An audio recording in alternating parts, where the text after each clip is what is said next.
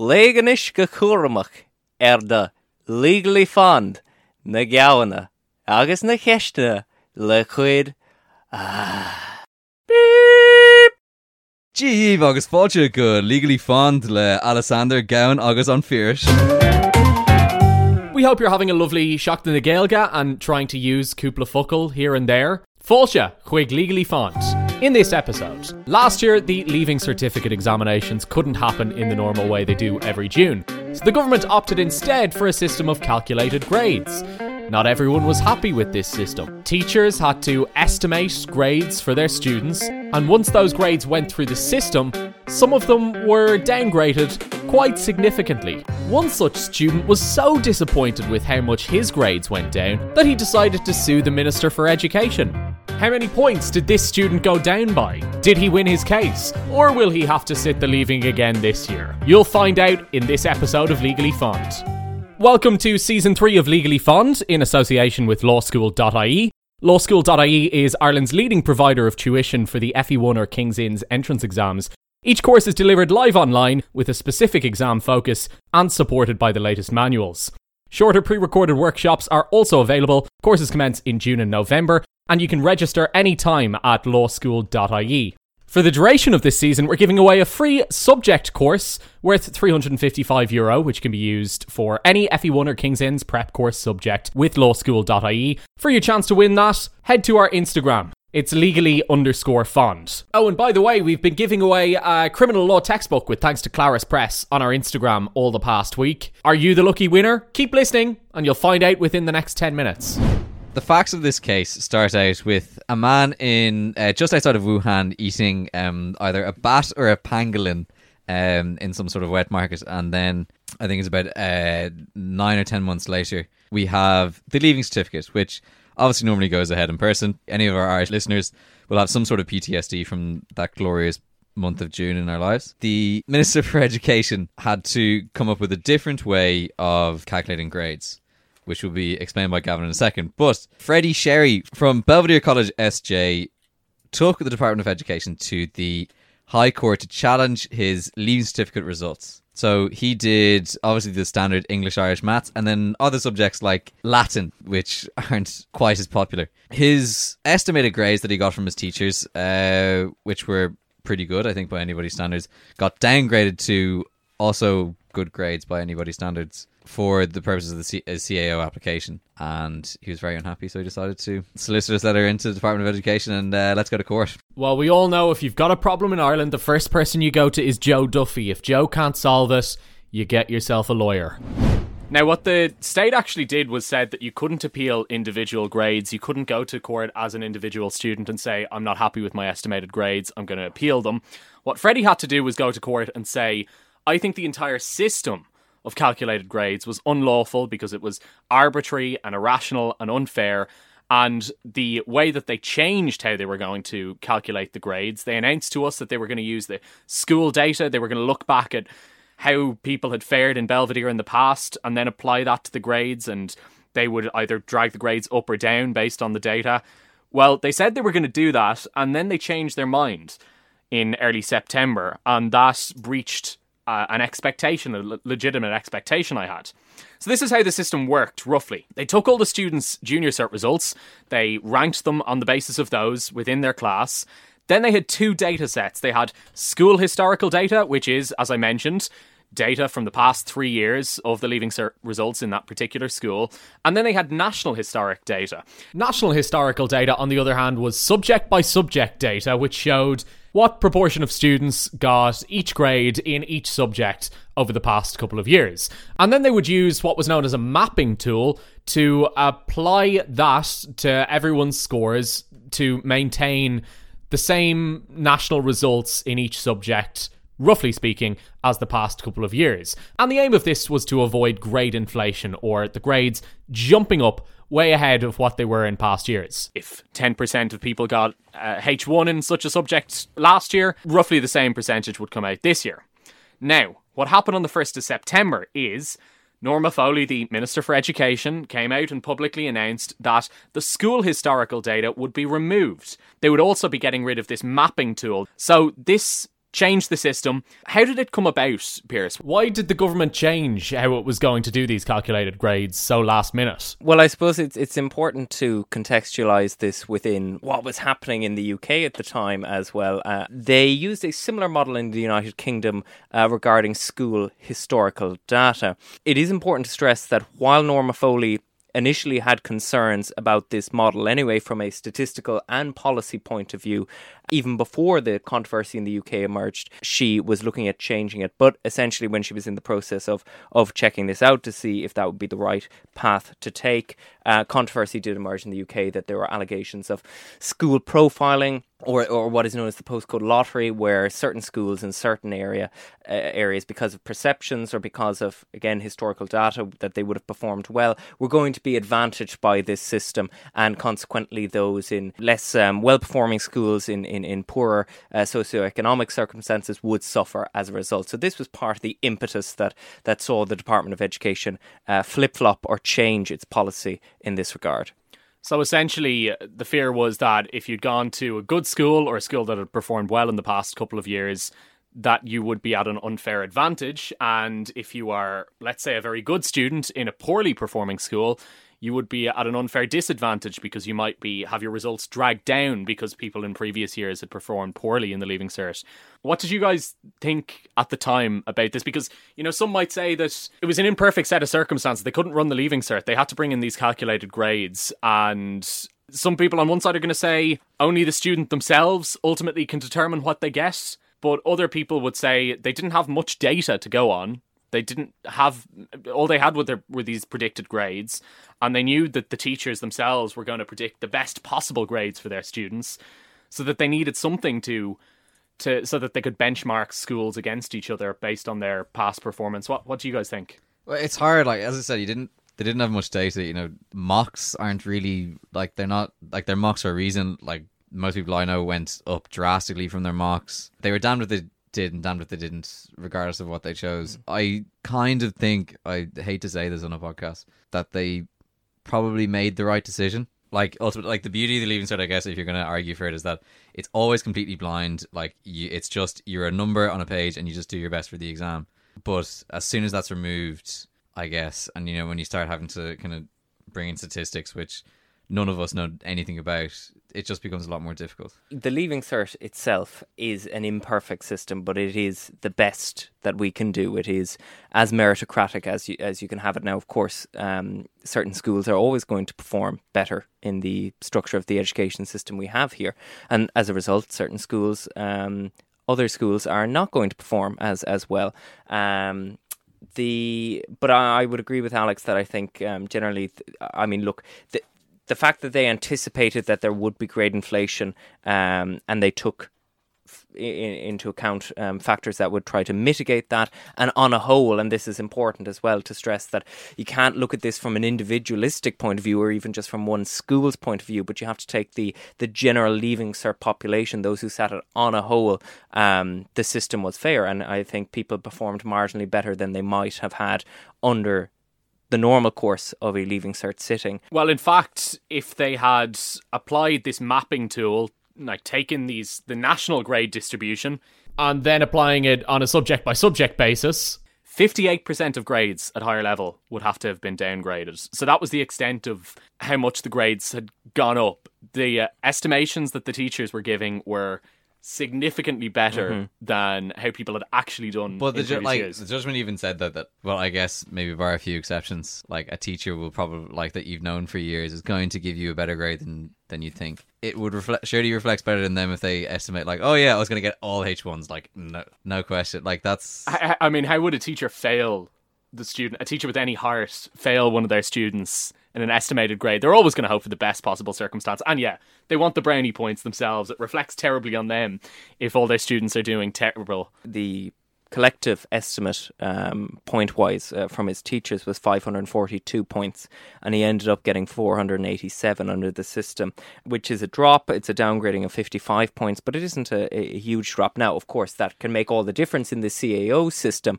The important point to stress here is that had they actually taken into account the school's historical data and compared this with the estimate of the teachers, in the subjects that um, the claimant was taking, the number of H1s and H2s from Belvedere had been massively, significantly overestimated and inflated, according to the judge in this case. So it wouldn't have helped him. This is the thing as well that even had uh, had the claimant shown in this situation that he had been um, subjected to unfairness as a result of this scheme or this policy, or indeed the entirety of the school, uh, Belvedere in this case, had been subjected to unfairness.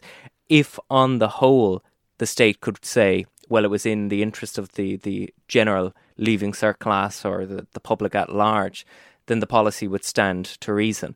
Um, and of course, this is the thing: you can't just look at it from this narrow perspective. But I also think it's it's bizarrely reflective of, and uh, people have made this point before, uh, the unique Irish obsession with the institution that is the Leaving Cert. Yes, it's an important set of exams, and yes, it determines elements of your future and what college you go to or what course you do. For what is already a very pressurized scenario, the amount of coverage that these sort of things get on our airways, on, on, on media, building up to the Leaving Cert, the post exam analysis. I mean, you're driving home, your, your parents have collected you after English paper one, and they're analysing it on Newstalk as you're going back. You know, it, it, it's crazy that, that, that the entire country seems to have such a vested interest in how a bunch of seventeen-year-olds like, do in their exams. Stress yeah, it, it's, it's, what... I think it's in the Irish psyche because all our parents had to do the leaving cert. They probably remember what points they got. They remember the stress, the subjects. Listen, let's get back to the judgment for a second. So the first thing that the Minister for Education of the government argued was that this was a matter of policy. Ultimately, the government decides its education policy, and this is not something that the courts can decide because it's it's not a legal question. Really, the government is deciding how we run the country, and as long as it doesn't break any laws or breach the constitution, that's all grand. And the the judge sided with the government. He stressed the importance of you know democratic accountability, and he said that the government had a job to do here in these uncertain circumstances of balancing, on the one hand, a system being statistically acceptable and statistically accurate, and on the other hand, balancing the public acceptance of the system, which the judge said was really, really important. And I guess that goes back to what you said there, Pierce, that it's not just about if the system is being run accurately, there has to be this level of faith and trust in the Leaving Cert system. I guess that it's treating students fairly. So the Minister for Education, on the one hand, yeah, had to make sure that the the numbers added up, but also had to take into account the legitimate concerns about some people in certain schools being adversely affected by the system. What do you think of this balancing act? Guess that's a politician's job, isn't it? Balancing conflicting considerations. Absolutely. And um, look, there's an element of discretion here, and, and that this is what the court found as well that the decision and the revisions of, of various decisions and the, the changes in policy was a legitimate exercise of executive power under Article 42 of the Constitution. This is an area over which we trust the government to have competence. We trust them as much as perhaps you know there may be uh, uh, you know stories to to refute the competency or, or, ability of our politicians or, or our civil servants. Generally, there is a trust in the system that it will ultimately make, on the face of the facts available, the best possible decision. This is not something that the court has competence or jurisdiction or presumably desire to review, because this is how a democratic state functions. As bad as you know a job the minister did whatever you want to argue, like I don't know, the courts probably be worse in in their own view. You know, it's the the whole institutional competence thing of well, like what does a judge know about education? I know he did the leaving cert, probably, but like. But the student Freddie Sherry wasn't finished just there. He had another argument, which was maybe more convincing to make against the state. And we'll tell you about that next. We've had a fantastic reaction on our Instagram account to our book giveaways. We're teaming up with Clarus Press, one of Ireland's leading legal textbook publishers, and over the past seven days, we've been raffling off a criminal law textbook. Are you the winner, though? Well done to Kean Cotter. You've got yourself that criminal law textbook. We're going to be giving away another textbook on our Instagram over the next week. Keep your eyes peeled. Legally underscore fond. The other thing that Freddie Sherry, the student, came into court was to say was that it's a breach of my legitimate expectation, and this is this is this legal concept. It's not. He's not just saying it colloquially. There is a legal concept of legitimate expectation, and he was saying the Minister for Education came out and made a statement saying that there would be a system of calculated grades which would encompass school historical data, which would look back at the results in my school and uh, take them into account when coming to my calculated grades. So the state made that public announcement. They made it to us, a group of Leaving Cert students, and now it's unfair or unjust because we have relied on that announcement to resile from that, to change their mind essentially and bring along a new policy. What do you think about that argument? How unfair is it for the government in these trying circumstances where they're trying out a brand new system to have the ability to change their mind? I, I mean, look, the concept of legitimate expectation suggests a reliance on it, and that the altering of the policy would have been to the detriment of the students. Um, at that stage, I mean, if it is a case of predicted grades, I mean, there's very little scope um, within the power of the student to change what the outcome is going to be. Um, it would be different now if, if teachers were saying, well, we, we believed we were going to operate under a certain system in terms of calculating these estimated grades, and it subsequently changed, and as a result, our predictions have fundamentally changed. But um, it, it's it's really out of the student's hand uh, uh hands at, at that stage. Alex, without getting too technical, you might tell us what is the test that the courts use for legitimate expectation? Okay, so in Glencar Explorations uh, PLC versus Mayo County Council, um, Mr. Justice Fennelly uh, came up with a test that anybody who's done administrative law will have heard of. But basically, this kind of governs government promises. So if the government say, "Okay, we're going to do something," and they don't do it, you have to go to court and prove that that they made statement or adopted a position amounting to a promise or representation. It doesn't have to be expressed, it can be implied, but they do have to make a promise to potentially just you or an identifiable group of people. And then the last bit, which is the hardest bit to prove, is that if they didn't do it, so you can't just pick a manifesto line, it would be unjust not to do it. Now, there's a few qualifications that have come in over the years. Generally, the smaller the group, the better.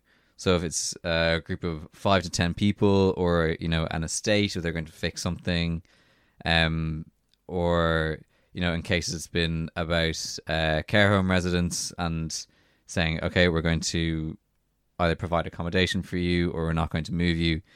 You know, these are very small groups of people. Promises are very easily to identify, or very easily identifiable. But when you have sixty-five thousand leaving cert students, it's a lot harder to say that you know you had this legitimate expectation, um, and especially that it would be unjust to come back from it. But it's interesting that you, you, you note the uh, number of students who um, sat the Leaving Cert there. This case is of immense significance because currently um, sitting waiting to go to court are 60 other challenges to the predicted grade system. And so this case will operate as a lead. And part of the reason as well they went on why this was even went to court or couldn't really be reviewed by the courts was this isn't compulsory. You didn't have to do the Leaving Cert last year you know, and they did give you the option to reset the exam if you didn't like a particular grade. You know, as much as, you know, it is completely different, you'd have to wait another year to go to college. You know, you can make all sorts of ar- arguments for how annoying it would be. You don't have to do it. It's not part of the law. Like, you know, we didn't have to sign up to the CAO this year. Thank God. But anyway. Mm-hmm. Uh, and he did argue that because you could reset some of the subjects in November. He said he was foregoing studying for the the the, the resits in November, and that was the kind of sacrifice he was ma- making. That was the detriment he was facing as a result of going with the the calculated grades. Ultimately, the school itself wasn't adversely affected. There wasn't the evidence that the entire system was so unfair or so irrational or arbitrary that it would make it unlawful for every student in the country. Never heard of such a sympathetic plaintiff as uh, Belvedere College SJ. hey, 55 points, 55 points down. And also, the judge said that if you did have, and this goes back to what we said earlier, if you did have the school historical data, you would be incorporating inequality into the system. And, you know, maybe interestingly, counterfactually, if they had put in the school historical data, there would there would also be challenges of people coming from schools that historically performed worse in the leaving cert in the past. I don't and, know. I feel uh, like uh, Belvedere College SJ might be a bit more litigious than um... they. They might have a few more fathers who are who just so happen to fathers and mothers fathers and mothers who just so happen to know their way around the Four Courts. But yeah, he said it would be incorporating inequality into the standardization model, and that would go against the state's aims, basic aims for education. Again, In terms of public interest, he said the government has this leeway to decide how to work the standardisation model uh, in whatever way they think is in the public interest. That's it for this episode of Legally Fond. If you enjoyed the episode, please, please leave us a little review on Apple Podcasts. We we love getting your feedback. It massages our little egos and gives us a reason to come back into studio and make more and more episodes. Talk to you soon.